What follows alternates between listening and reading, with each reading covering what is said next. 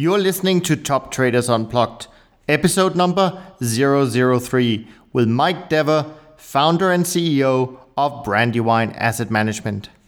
This episode is sponsored by Saxo Bank and Swiss Financial Services. Imagine spending an hour with the world's greatest traders. Imagine learning from their experiences, their successes, and their failures. Imagine no more. Welcome to Top Traders Unplugged, the place where you can learn from the best hedge fund managers in the world so you can take your manager due diligence or investment career to the next level. Here's your host, veteran hedge fund manager, Niels Kostrup-Larsen.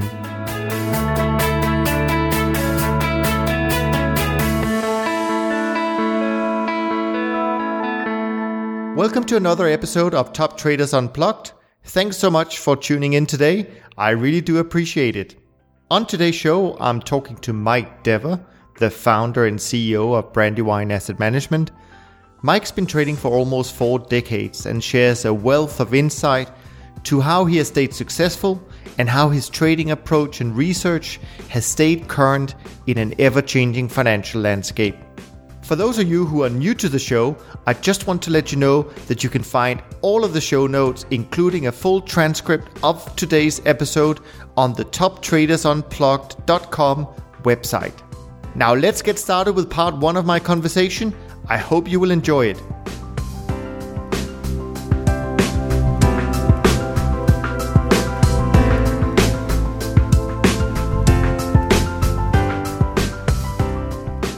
Mike, before we jump into more of the specific topics and questions that we will cover today, I just want to start out by acknowledging you and thank you for being on the podcast today.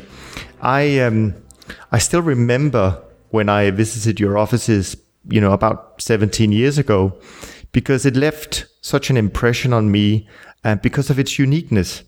So, of course, I'm interested to hear whether your offices are still located in this wonderful 17th century gristmill that you renovated so beautifully.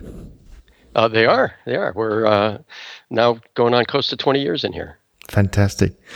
And speaking on uniqueness, I think it's fair to say that you do things a little bit different to many of the other systematic investment managers. And this will certainly shine through our talk today. So I think our audience is in for a real treat. And I think we should just jump right into to today's topics, if that's okay with you. Excellent. Thank you. Mike, your journey has been long and distinguished, spanning over nearly 40 years of trading, as well as being a best-selling author of the book Jackass Investing and not forgetting an internet pioneer. And it's my impression that these different experiences play an important role in what you do today from a trading point of view. So perhaps you could take us back to the beginning and tell us this fascinating story and of course a bit of background on Brandywine as a firm and its evolution over the years. Certainly. Yeah, I founded Brandywine in 1982, and I had been trading for a few years prior to that, just myself on a discretionary basis. And throughout the 1980s, traded, continuing to do more of a discretionary trading, but with some support from computers and other research to kind of position my trades. The other thing that was, I think, key to me, and it was just a nice experience through the 80s, was that I had started some funds with some other managers as well. One of the early ones that I came in contact with, I sought him out actually, was Dick Donchian, who a lot of people acknowledge, I guess, as the grandfather of trend following trading. Absolutely. And, yeah, he was at Shearson at the time, and I went up and met with Dick and started putting a fund together that Dick would manage. I would be the pool operator, he'd be the CTA on it, and we got well down that path before Shearson put an end to that. They didn't want, some young punk me, running a fund with one of their brokers on it. So, unfortunately, we weren't able to put that together. But my hope was to complement my own trading with funds that would be managed by some other traders, and really more of it was from a business standpoint to help smooth out the revenues to the firm. So I did end up in 1984 meeting another trader by the name of Paul Tudor Jones, and I allocated some capital to him. I had met in 82 John Henry and allocated some capital to him. So I did have a couple other funds that were out there managed by some other managers. And so it was a nice experience through the 80s with my own trading, the research I continued to do, the sort of ability to be, you know, on the front of the stage with some of the early pioneers in the hedge fund industry with Paul and with John. And I carried that into the 1990s as well when I set up a fund, and we were the first outside investor for TransTrend on a fund that they launched when they launched their company in 1992. Wow. Yeah, I didn't realize that. Wow. Yeah, so it's been, you know, kind of a nice experience in seeing what some of these other people are doing as well. And what I did through the 80s, I started realizing with the discretionary trading, which was round the clock, that I really, in order to get more predictable performance instead of what I refer to as the ultimate black box, which is, you know, a brain, and not really knowing day to day exactly, you know, how that brain was going to react to certain market conditions and environments, I really wanted to systematize the approach. So we sat down in the late 80s, put together a research project that over the next few years became rather intensive and extensive, and developed a systematic trading model that was very different at the time. And even today, I look at it and I realize that there's so many things we did then, which is 25 years ago now, that people still are not doing today, and I believe give us a real nice edge. But we systematized the approaches, and we launched our Brandywine Benchmark Program in 1991. Yeah. And would you say even at that time you were, you know, influenced by what you'd seen from these great traders that you were allocating money to? Well, it was nice having that experience and exposure, but, you know, what I realized was that they were doing things very differently than the way I thought of doing things. Okay. You know, as Paul Jones was, you know, very much a discretionary trader, and as often as he tried to systematize his approaches, I don't think he could quite capture what it was that he was doing on a discretionary basis. He had just such a, and still has, I think, an innate intuition, you know, for markets. And above all else, he just had an enormous discipline for being able to manage risk in his portfolio. You know, John, obviously, John Henry was one of the early pioneers in trend following. And it's a fairly straightforward approach. It's a sound return driver, but it is only one return driver.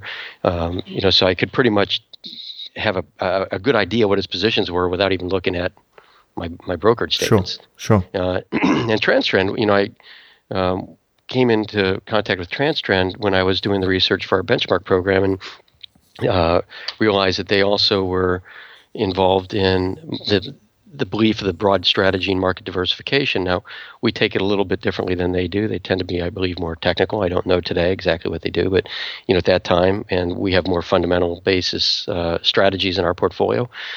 But we still shared that philosophy that essentially there is a free lunch, and that's portfolio diversification. And the benchmark program, was that systematic and completely without discretion, or did you keep some of the, sort of your discretionary trading in there? No, we didn't. It was fully systematic. But what we did was look at a lot of the types of trading that I did through the 80s and try to capture that in a systematic fashion. So, for example, we had, you know, a number of strategies that were based on market reaction to news events or reports, because I traded a lot of that type of event reaction in my discretionary trading.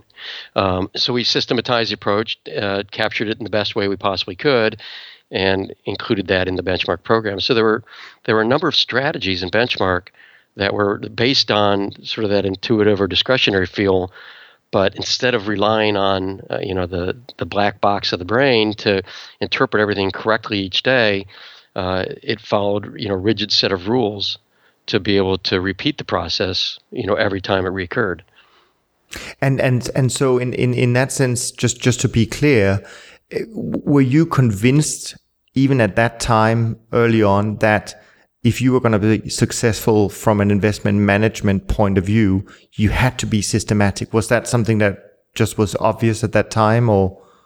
Or was it more an operational issue where you say, okay, what's actually easier if I can do it systematically? Because, you know, the systematic side of things are partly, I think, an operational issue, but it's also an emotional issue. I mean, the one thing you get that you get from systematic, I mean, you get a lot of things, but the one main things that I think would benefit the majority of traders out there is the discipline that it brings to the trading. Yeah. It's, you can sit there and say as much as you want as a discretionary trader. Well, I'm gonna cut my losses at these levels. I've got a bad trade. I'm gonna get out when it does this. But not everybody does that, and you may do that for a while. But at some point, there's that constant battle where you're sitting there saying, "But it's a great position. I've got a great position." And I've been reading some books about the financial crisis, and one of the things that you see there that's the same as what you had with long-term capital is that just that utter breakdown in risk management discipline.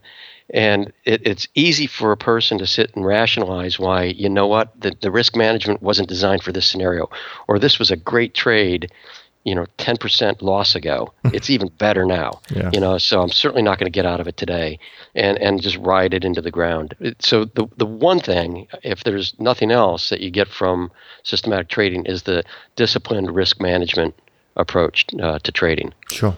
No, absolutely. And so the Brandywine Benchmark Program, that ran until 1998, I think. Tell me a little bit about sort of your experience during that time, and then you moved on to other things, as I remember. Sure. Yeah. So Benchmark was, when we went out with Benchmark Program, it was really interesting because we funded it with $1 million in 1991, and we had a lot of confidence that what we were going to get performance wise was going to be fairly similar to what we tested it to perform it like. And sure. The reason was because of the methodologies that we developed, not only in our back testing of the trading strategies, but in the portfolio allocation model. And I'll talk about that for a second. Sure. When we went out in the late 1980s, knowing that we were going to have dozens of trading strategies, we're going to be trading across dozens of, eventually well over 100 markets in the portfolio, the first thing we needed to know was how we're going to allocate across those strategies and markets in the portfolio.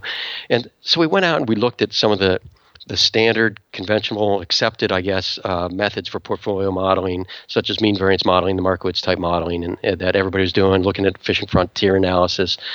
And we hired some of the brightest people out there to help us create portfolios based on those methodologies. And one of the first results I got back from one of those researchers was the results of how to allocate across, it was about 15 different strategies, maybe 30 different markets. And the results came back with a high concentration of one of the strategies traded in one of those markets, a few other strategy market combinations, and then pretty much everything was a null set. There were no allocations. So when I called him on that, I said, okay, obviously these results aren't right. I can't do this. It's not going to work going forward. His response to me was, that's the perfect answer. And I started realizing that what they considered perfect was a mathematical elegance, a level of mathematical perfection that had nothing at all to do with what I was trying to accomplish, which was to create a trading program where I could look at its back-tested performance and have a high level of confidence that that was going to occur again in the future. Yeah. So I sat down for the next 6 months to a year, and we had a number of people working on this, but it ended up really coming down to more of an intuitive result. And what I realized was that the question that was being asked by everybody that was doing portfolio modeling then and continuing to today was wrong. They were asking, how do we achieve the most optimal performance? Yeah. And they got that. But the question was that they should have been asking was, how do I get the most predictable performance? Yeah.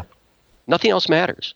If you've got optimal returns that you don't know are predictable going into the future, who cares? Sure.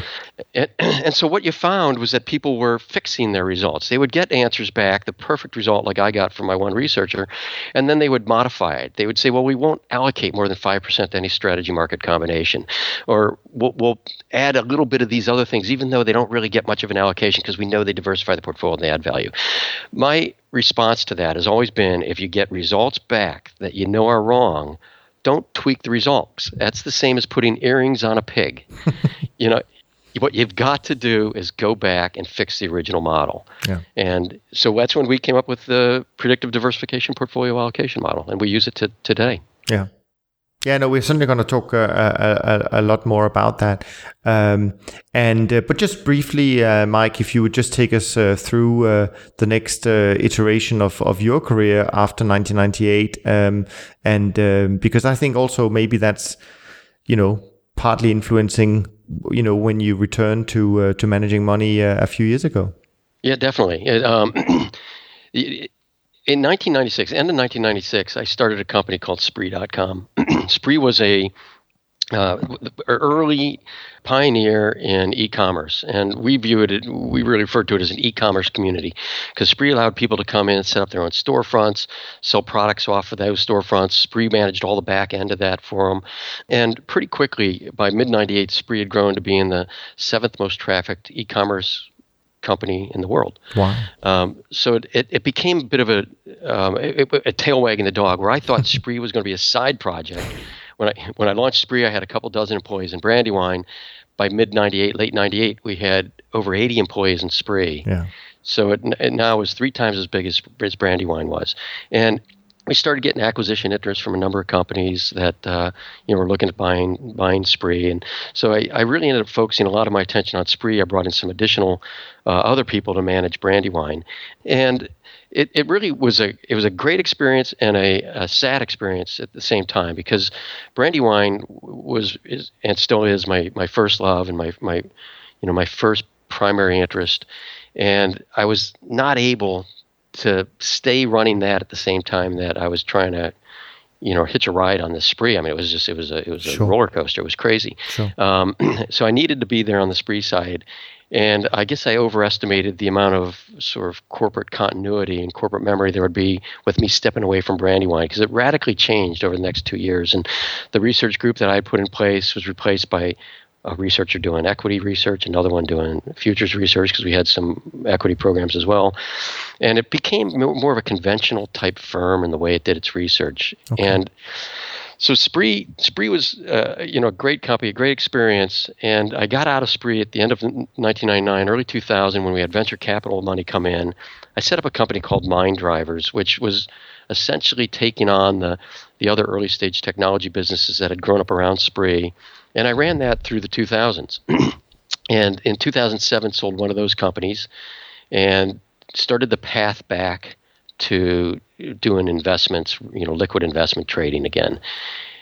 So really there was about almost a decade period where I still had a foot in the door with the trading side, but it wasn't the immersive experience that it had prior to that or subsequent to that. Sure. And just out of curiosity, I mean, did you, for your own part, did you continue any systematic trading during these years, or did you simply walk away from trading while you were doing the internet side? We had a mix. We had one fund that when I got back into Brandywine, we were managing that was our largest product at the time. The futures trading had essentially dissolved at that time, and sure. That's really my fault. I had promoted Brandywine as being a benign dictatorship, and when they saw that, I stepped away. Our investors stepped away as well. So that was a bit of the corporate continuity issue that I had with that. Yeah.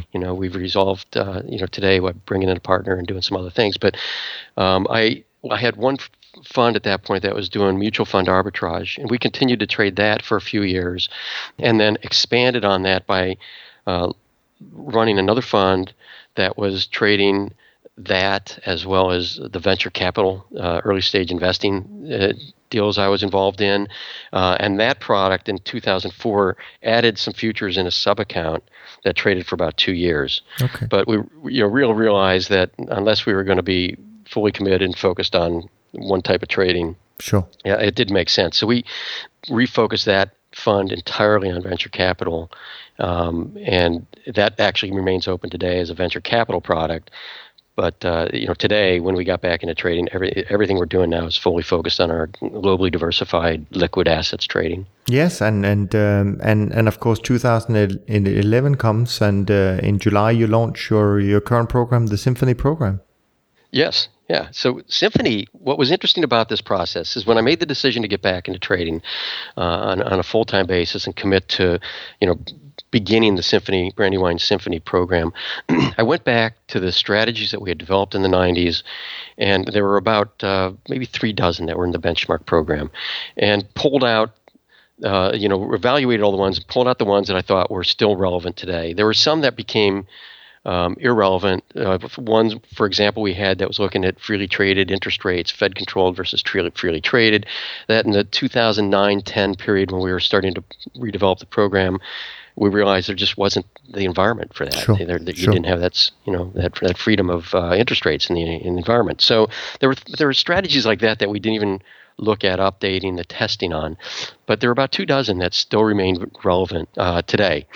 And we updated the testing on those. And the great news about it, and I like to say it's the good and the bad, and the good side and the great news was that those strategies continued to perform as expected from 1999 through the 2009 period when we first started updating the walk forward on those, as we had not only back tested them to perform through the 70s and the 80s, sure, but they actually performed with real money in the 1990s. So the strategies remain valid. The bad news, I like to point out, is if I had just simply continued to run Brandywine in that fashion, I would have owned a baseball team today. Sure. Yeah. So I don't have the Boston Red Sox, but I, do have those strategies, and they're of enormous value. So we went out, we raised $10 million to have non-proprietary capital trading the initial seed account. Started trading that in July of 2011, which was coincident with the publishing of my book, Jackass Investing. Yeah, yeah. And today, can people come to you both through managed accounts and fund vehicles, or how does it? How do people come to you today? Yeah, so either way. So a managed account is a $5 million nominal account size minimum. If somebody, and that's targeting about an 8% annualized standard deviation with a low double-digit return.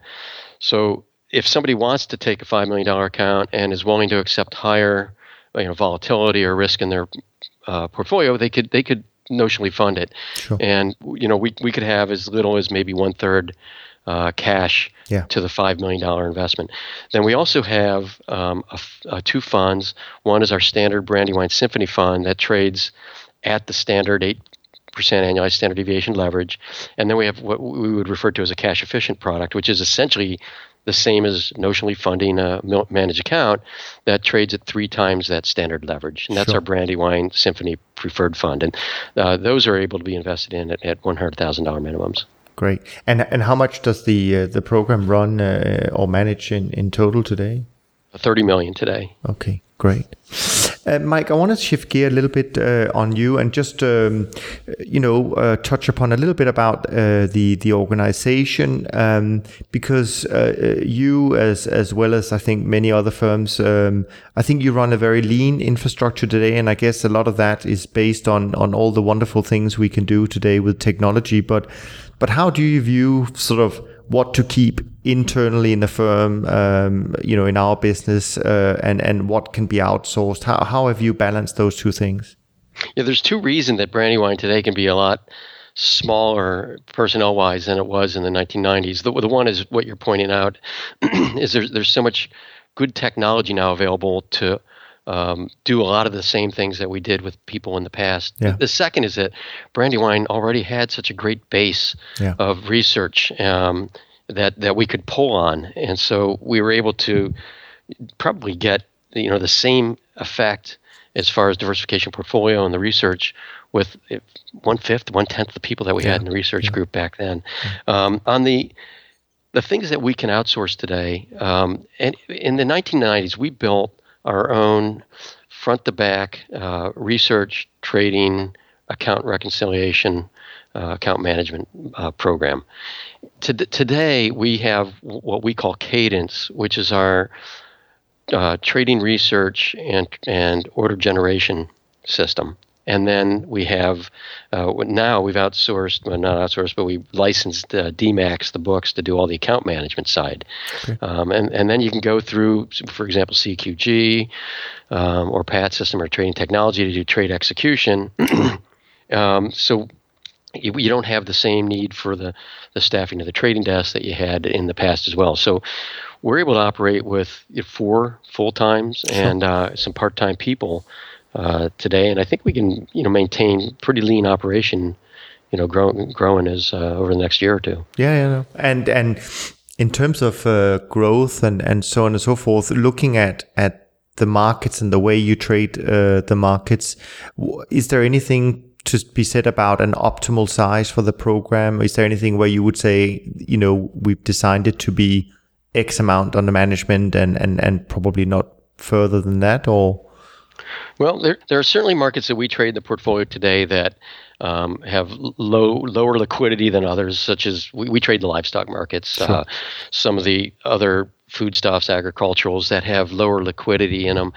The way we look at it is at what asset levels will we be able to maintain, say, 100% optimal diversification, and how will that change as assets increase? And roughly, because we're so broadly diversified across trading strategies and markets in the portfolio, we can probably get close to that $500 million, $300 million range before we start allocating suboptimally to the markets in the portfolio. And then what'll happen is, that next tier going from $500 million to say $2 billion, we may drop from being 100% optimally allocated to 80% optimally allocated in the portfolio. And then it tends to sort of level off a bit after that because it drops a little, but for the most part, the markets that you remain able to be optimally allocated to, they're very liquid, so you can go up into the billions quite easily.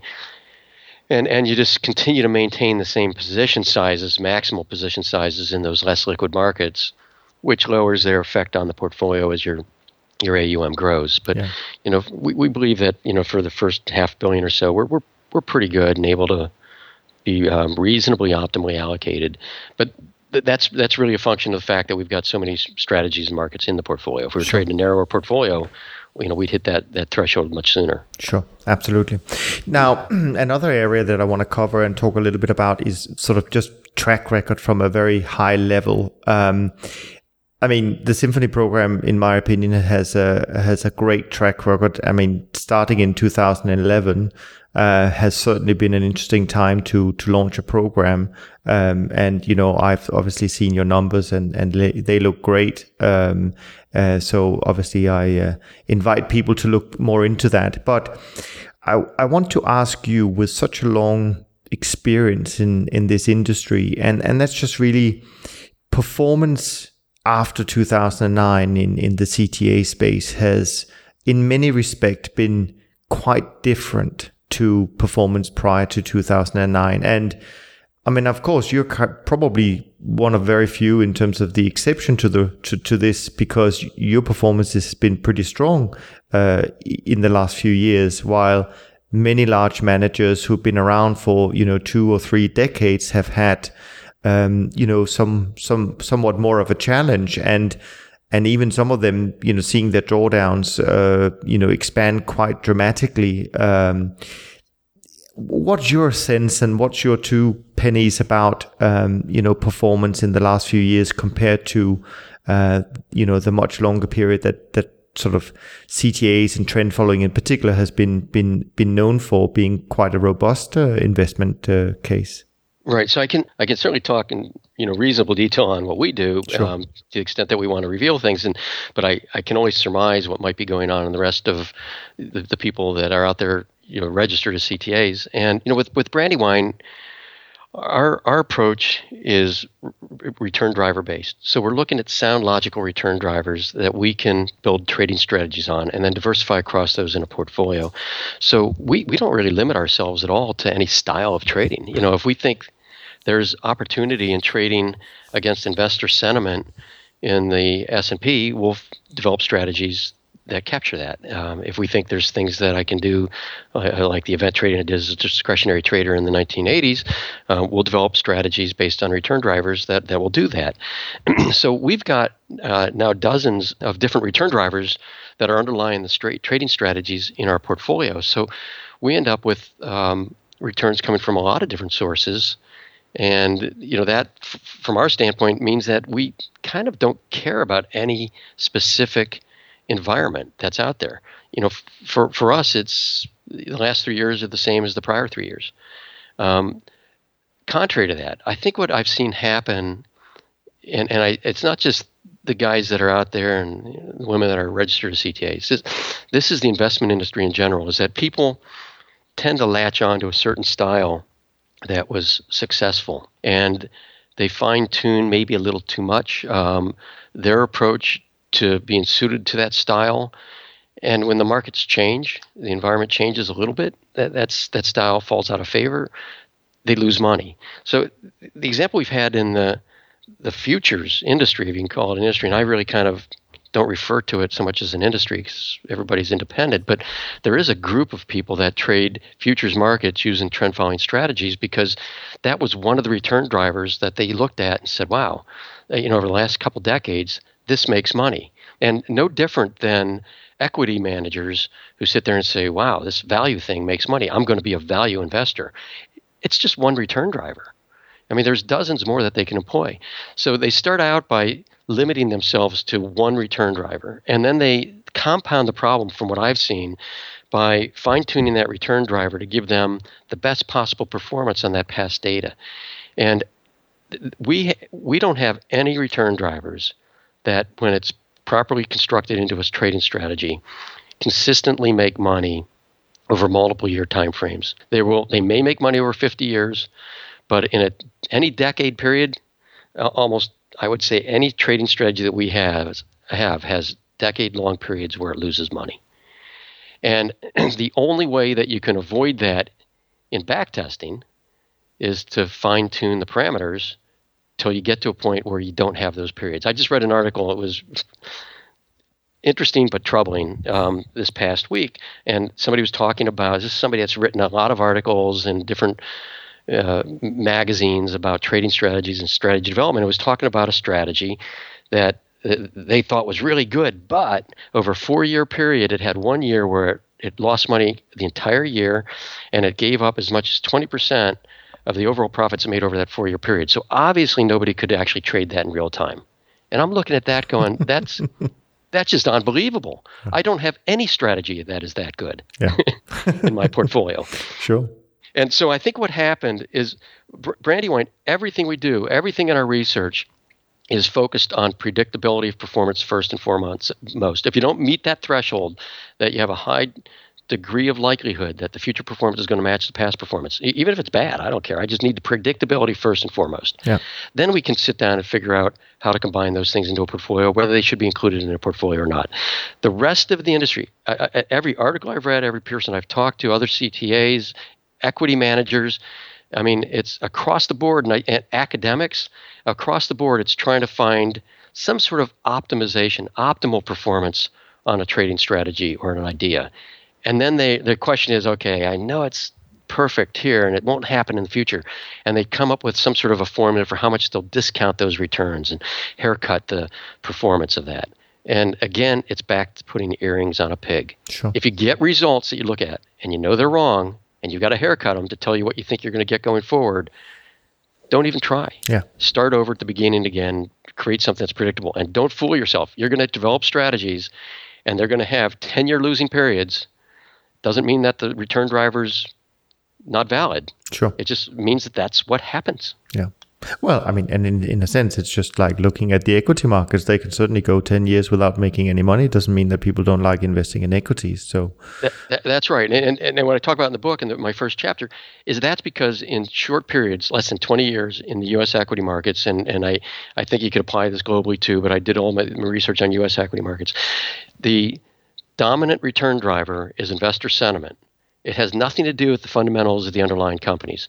So that means that you could have a company that doubles its earnings over a 10-year period, but if investor sentiment turns negative over that period, you could have a decline in that stock price or the overall index. So essentially, you're saying that those returns are dominated by a single return driver, which is investor sentiment. And if you've got a single return driver driving your returns, you're going to have decade-long periods where it doesn't perform. Sure. That's just what happens, and you can fix it. You can add some filters and fine tune the parameters to make it look like you wouldn't have lost money had you done those things, but now you've just slashed the predictability of performance. So the results you're looking at historically have virtually no meaning going forward. Yeah, and I think this is also what I alluded to in the beginning, where I said that I think it's fair to say that you do things differently, and I really appreciate that. So I want to talk about, if my understanding is correct. I mean, you kind of have these sort of five. I don't know whether you define them as return drivers, but you certainly have these five themes in the model or in the program: fundamental, sentiment, event, arbitrage, and alpha hedge. Can you talk a little bit about, you know, why these, and then we're gonna dive into maybe each one of them and try and get people to understand what you mean by it. Okay, I'll start out by saying those are totally arbitrary classifications that we came up with. Okay. You know, so, you'll understand a little bit as we describe them more, but we have in the portfolio dozens of individual return drivers. And for purposes of illustration or discussion with investors, we categorize those into those five strategy types. Sure. And because they have certain characteristics that are similar, but within each of those strategy types, the trading strategies, with the exception of alpha hedge, have no relationship to each other as far as performance. So the return streams are totally uncorrelated, but they're based on something similar. So the idea is not so much, we don't really allocate based on those strategy types. We allocate based on each of the underlying return drivers in the portfolio. Sure. I can talk about different types, but out of the give us an example of a return driver, and let's take it from there and see where it goes. Okay. Well, we talked about sentiment, and sentiment being the dominant return driver for stock market in periods of less than 20 years. Over 20 years, you start getting a bigger contribution from actual corporate earnings growth as the dominant return driver. But it's really not until you're out in the mid-20s, 30-year period where that really starts dominating the portfolio and sentiment takes a back seat. So if you look at it and you say that sentiment is a dominant return driver for equities in the short term, you can develop trading strategies based on that return driver, that concept. And so one of the things that we do, and I actually reveal an actual trading strategy on the website, companion website for my book, and it's a sentiment-based strategy that we developed more recently because it wasn't even available to be developed in the 90s. That's looking at money flows in and out of the aggressive and inverse U.S. equity and U.S. bond. Now we've extended that, ETFs. Okay. So if you see a lot of money flowing into the triple leverage long and out of the double leverage short U.S. equity ETFs, the sentiment, it's telling you that the sentiment, people are voting with their money, the sentiment is getting bullish. Mm-hmm. And this strategy goes in and looks for extremes in that to short the market. And so it'll be very selective. It might, make a few trades per year based on this approach in any given market. And those positions will be held for a week, maybe a couple weeks at the most. It really just until that return drivers, which is the excess sentiment, is wrung out of the market. So we're not looking for a trend to develop or anything. We're just saying we're purely doing everything we can to, as purely as possible, capture that return driver. But and if we take that as an example, so you see that obviously cash is going towards equity ETFs or whatever it might be. But how do you then implement a model? I mean, you're now looking to go short that market, but what kind of indicators do you then use in order to trigger that, because this is the sentiment. It means cash is going in one direction, but it doesn't obviously necessarily link directly to the price of whatever underlying instrument you want to trade. Right. But remember, what we're trying to do is, in as pure way possible, capture that return driver. So we could change the strategy, and instead of simply shorting it when the return driver indicates, which is what we do, mm-hmm. we could say, we're going to wait until the market actually breaks down. We're going to wait until there's a key reversal day. Right. We could wait for some other technical indicator. What we've just done by doing that is turned it a little more now into being, say, a trend strategy. We're waiting for the short-term trend to turn, before we do something. Okay. And we're not now purely capturing the return driver. Right. Capturing a combination of return drivers. So this is where I talk about predictability of performance. We have a high level of confidence that by keeping the degrees of freedom as small as possible and having that focus just on that single return driver, which is market sentiment, defined in this case by ETF money flows, that what the results we're getting historically have a high degree of probability they're going to recur in the future. Sure. And so that's all we care about. And then we look at those returns, those historical returns, and we say, okay, are we comfortable with those? And comfortable doesn't mean that they're great returns. It just means that, yeah, it looks like it captures some positive money over time. And it may be that in a 5-year period, it made money, but it had drawdowns that were twice as big as money it made. Mm-hmm. I don't care. Sure. You know, it's a valid concept that's producing positive returns. And there will be periods we know that it'll go for 5 years, it'll go for 10 years, and it won't make money. As long as the concept is still valid, it's included in our portfolio. Interesting. And before we talk about sort of overall how many return drivers and combinations and so on and so forth, do you have a sort of a similar example, again, without giving away any details you're not comfortable with, but say a fundamental strategy? What might that be? Sure. Okay. So if you look at your trend followers, a lot of guys will, you know, a lot of these CTAs will have trend following strategies that'll be short markets and see those markets trading down to really low levels, and instinctually, maybe intuitively, they're sitting there going, "Wow, you know, this is, I don't really want to be short, you know, nat gas at $2.50. I don't want to be short orange juice at 60 cents." But they remain short. That's what trend following does, and I don't disagree with that. I think that's, if the valid strategy is to remain short because the trend is short, you stay with it. But at the same time, that unease is pointing out something else, that there's a fundamental bias that may start providing some support at certain levels in certain markets. So in the 1990s, we developed a strategy referred to as marginal cost of production. It's looking at commodity markets that have reasonably stable commodity or marginal cost of production that can be determined. And when those markets are nearing, approaching, going under that marginal cost of production, we trade them from the long side only. Okay. Now, it doesn't mean that the portfolio might not be short from other strategies, but that particular strategy is only going long, and it's taking short-term, long-only trades in markets that sell off like that. And it may accumulate multiple positions. It may exit some of those positions. And really, the effect of it is that over an average campaign, which lasts maybe 6 months for one of these strategies, it will be in and out of the market a dozen or more times. The average trade length is around 10 days.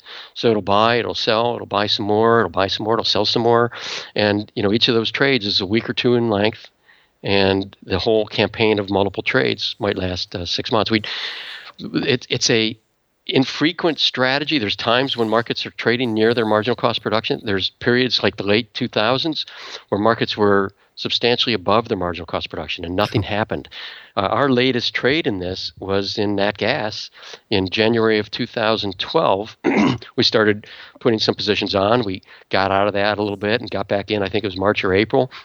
For the next few months, we're trading from the long side only as nat gas dropped from under $3 to under $2. Yeah. And, you know, then as it finally rallied back out of that range, that strategy stopped trading. We were out of it, you know, picked up maybe 50 basis points on the portfolio from that strategy over that campaign period. Sure.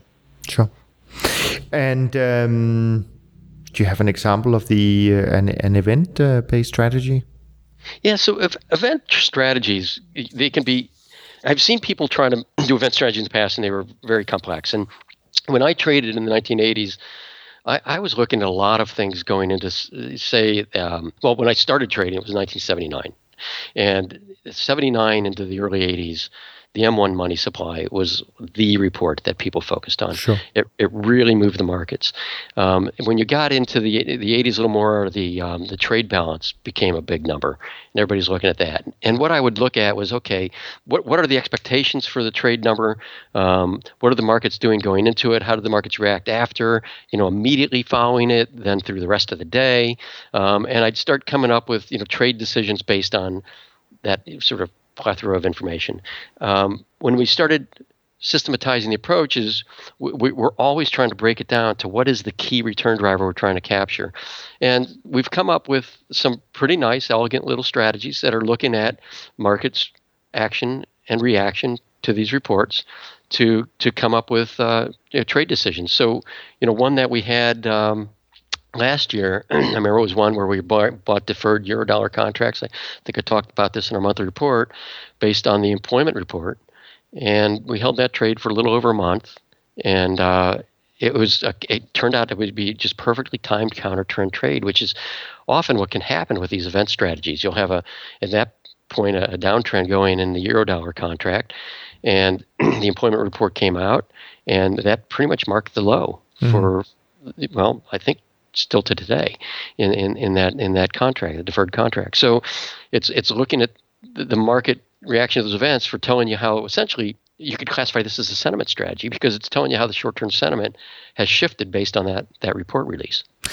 I have two questions on this topic. One is, this is the trigger to get into a trade, but how do you get out? What tends to trigger your exit for a trade like this? Yeah, so each strategy has its own entry and exit triggers. And often what we're trying to do is we're trying to capture the returns from a specific return driver. Yeah. So sometimes there's a tail on it, sometimes there's market action that indicates that influence is over. Sometimes there's a subsequent report or something that'll trigger that difference. So in the case of the first one we talked about with sentiment strategies, we're really just trying to capture that extreme in sentiment. When that's wrung out of the market, we want to be out. Yeah. So you'll see that the money flows and the buys going on, and at some point that kind of comes back again, and it subsides, that overall sentiment enthusiasm that you had for being bullish on stocks. Mm. And when that subsides, we're out. The market might still be selling off, and it might sell off for another month, 2 months, a year. We don't care, because the return driver we were capturing there was purely sentiment. We want to capture that in as pure fashion as possible. The other question I had was really more relating to the event strategy. Do you find in today's world, where news get around much quicker and more people have access compared to 10, 15, 20 years ago when you came up with some of these ideas, have some of these strategies changed their effectiveness, or do you find that they actually work just as well today as they did, when you first started using them? Right. Well, first of all, I had the exact same questions 20 years ago. Information is moving much more rapidly today. People are able to process things and get information more quickly. Because if you look at the 1990s, 1990, for example, to 1970, the exact same scenario that you have today, looking, the 2000 teens to 1990, it's continued. We haven't had, since I've been involved in trading, a period where you've had slower information flow. Sure. It's always been increasing. Yeah. So what we find is that, as I mentioned, in the early 1980s, late 1970s, you had M1 money supply is like the key indicator. Well, the way we develop a model isn't to say, okay, specifically this happens. It's looking to determine first and foremost, I guess, whether or not that indicator is still valid. So today I could incorporate event strategies using M1 money supply, and I can virtually guarantee you there would be no trading in them, even though it's the same strategy that we're using for employment report, which is it's been fairly active the last few years. Another strategy we do have in there is looking at CPI. Okay. I don't think the CPI strategy has made one trade since we relaunched Brandywine Symphony Trading in July 2011. Sure. So the strategy, the concept, the concept is still valid, and it can be incorporated in the portfolio and included in the portfolio. It doesn't mean that it'll remain active. It's valid, but it may not be active. Sure. And that's up to the strategy to determine whether or not, it should be. Just same case with the ETF money flows. We could plug that in there, but if it starts turning out that they're no longer a good measure of sentiment, an indication of sentiment, the strategy will stop making trading decisions based on that information. Yeah. You also have a theme called directional arbitrage strategy. How does that fit into this? Yeah, so directional arbitrage is using what would be considered arbitrage techniques to take directional trades in markets. So we're not actually specifically arbitraging between, there are some opportunities there, but in directional arbitrage where we're not specifically going after, say, an arbitrage between one market or to another market, but we may be taking a directional position in one market based on some price action in another market. Okay. If you look at it sort of a specific sense, with people using the carry trade and the currency markets, so that's a form of an arbitrage that gives you an indication that there may be directional biases in certain markets based on interest rate differentials. So there's some opportunities there, and there's opportunities across yield curves. There's opportunities across the entire price curve of commodities, whether in backwardation or contango, that can yield directional opportunities, based on the differences between contract months or specific market prices. Sure. And the final one, alpha hedge strategy. So alpha hedge are momentum strategies. A lot of people would refer to them as trend following. We don't, for one specific reason. For us, alpha hedge is it's an integral part of the portfolio that allows us to do a lot of the things we do in the portfolio that are non-directionally triggered. So if we end up with a fundamental strategy that's long nat gas, for example, and the nat gas market just continues to sell off, well, the alpha hedge strategies will be short. Sure. And they'll be offsetting that risk. And as long as each individual strategy has its own relevant return driver and a positive return expectancy over a long time, and I'm talking decades, then we feel comfortable including those in portfolio. In the short term, though, you have periods where you may just be fundamentally off on a direction in a market. The alpha hedge will never be off on a directional trend. Sure. It'll always be in the direction of the trend. Now what's interesting, and this goes back to a lot of talk I hear about trend followers having a difficult period and underperforming and losing money over the last few years, and maybe that has to do with quantitative easing or a number of things. Our alpha hedge strategies have been profitable since we started trading in July of 2011. If we did nothing but trade trend following, essentially, we'd have a nice positive return going. It's been enhanced from the other strategies in the portfolio, which is the whole intent of broad strategy diversification. But that's why I look at the performance of the industry over the last few years and sort of the explanations of why the industry hasn't performed as well as it did in the prior couple decades. And to me, it has less to do with the environment and probably more to do with how people have fine-tuned their strategies to have optimized on the past data rather than allowing them to be pure and raw and sometimes poor performers over future periods. So it looks to me like a lot of the industry's probably just gotten a little too fine-tuned and curve fit on the past data, and then going into this period ended up with negative performance. Yeah, I mean, it's interesting. I mean, I think certainly from my view, I do think the trends are a little bit different in the last few years. I do think they're a bit shorter. I do think that they're a bit more erratic, and I do think that the manipulation or government intervention has, had its influence, and I think it's great that your trend following strategies essentially are immune to this and continues to perform. But I certainly from where I sit, I do think it's a bit different to what we saw prior to 2008. But I think more importantly on that subject, just to give my own view here, I think that a big part of whether you made money or whether you didn't make money in the last few years has really been the sector weights. Because if you're a fully diversified manager, there has been quite a lot of the sectors that really hasn't, given you that many good opportunities, whilst there's been one or two sectors, namely the equity markets and the bonds, that where, the good action has been. So, I mean, I do think that there is, some influence being in terms of, how diversified some of these managers, because, of course, some managers have done well in the last few years. But, when I see the names and I think about what I believe they do, I think they are pretty heavily exposed in fixed income and equities. But that's just my view, again, sitting from the outside. Right. Yeah, well, maybe. I mean, definitely things are different. They're always different. And I guess the question is, are they differently different? And so I look at, you know, our performance in momentum-based strategies, and our portfolio, our whole philosophy is to maintain balance across portfolio, across the strategies and the markets.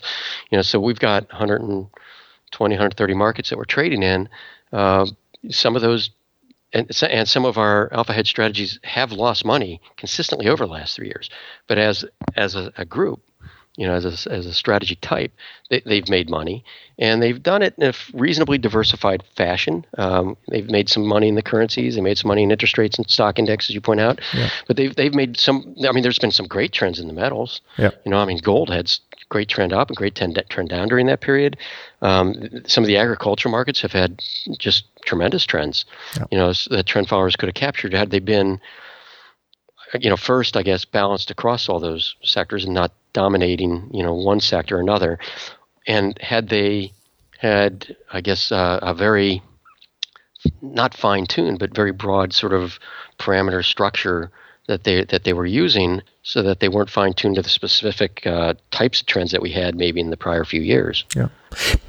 I mean, but I think the other thing maybe to just add to that, and that is in terms of these trend following strategies that you have in Alpha Hedge.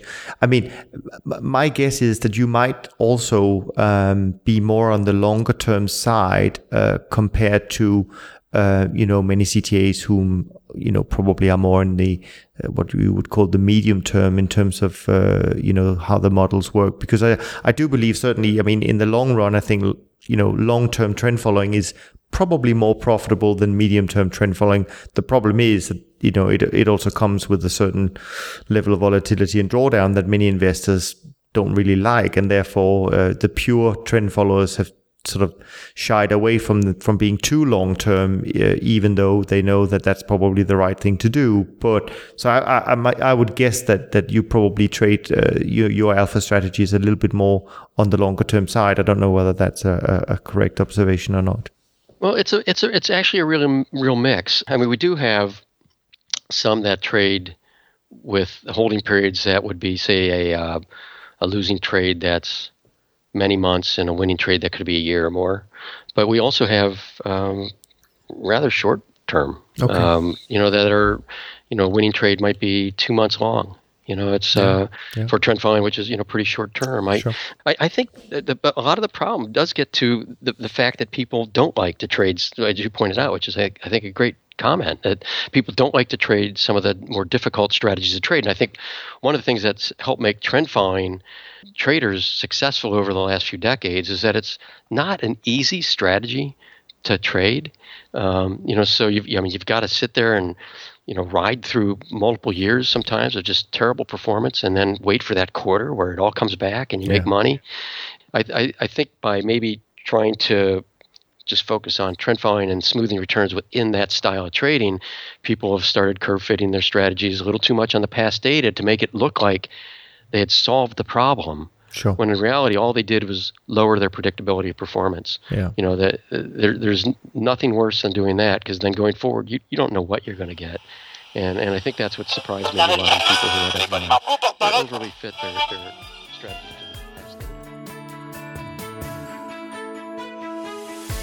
Ready to learn more about the world's top traders? Go to toptradersunplugged.com and sign up to receive the full transcripts of the first 10 episodes of the show, and visit the show notes where you can find useful links to other amazing resources.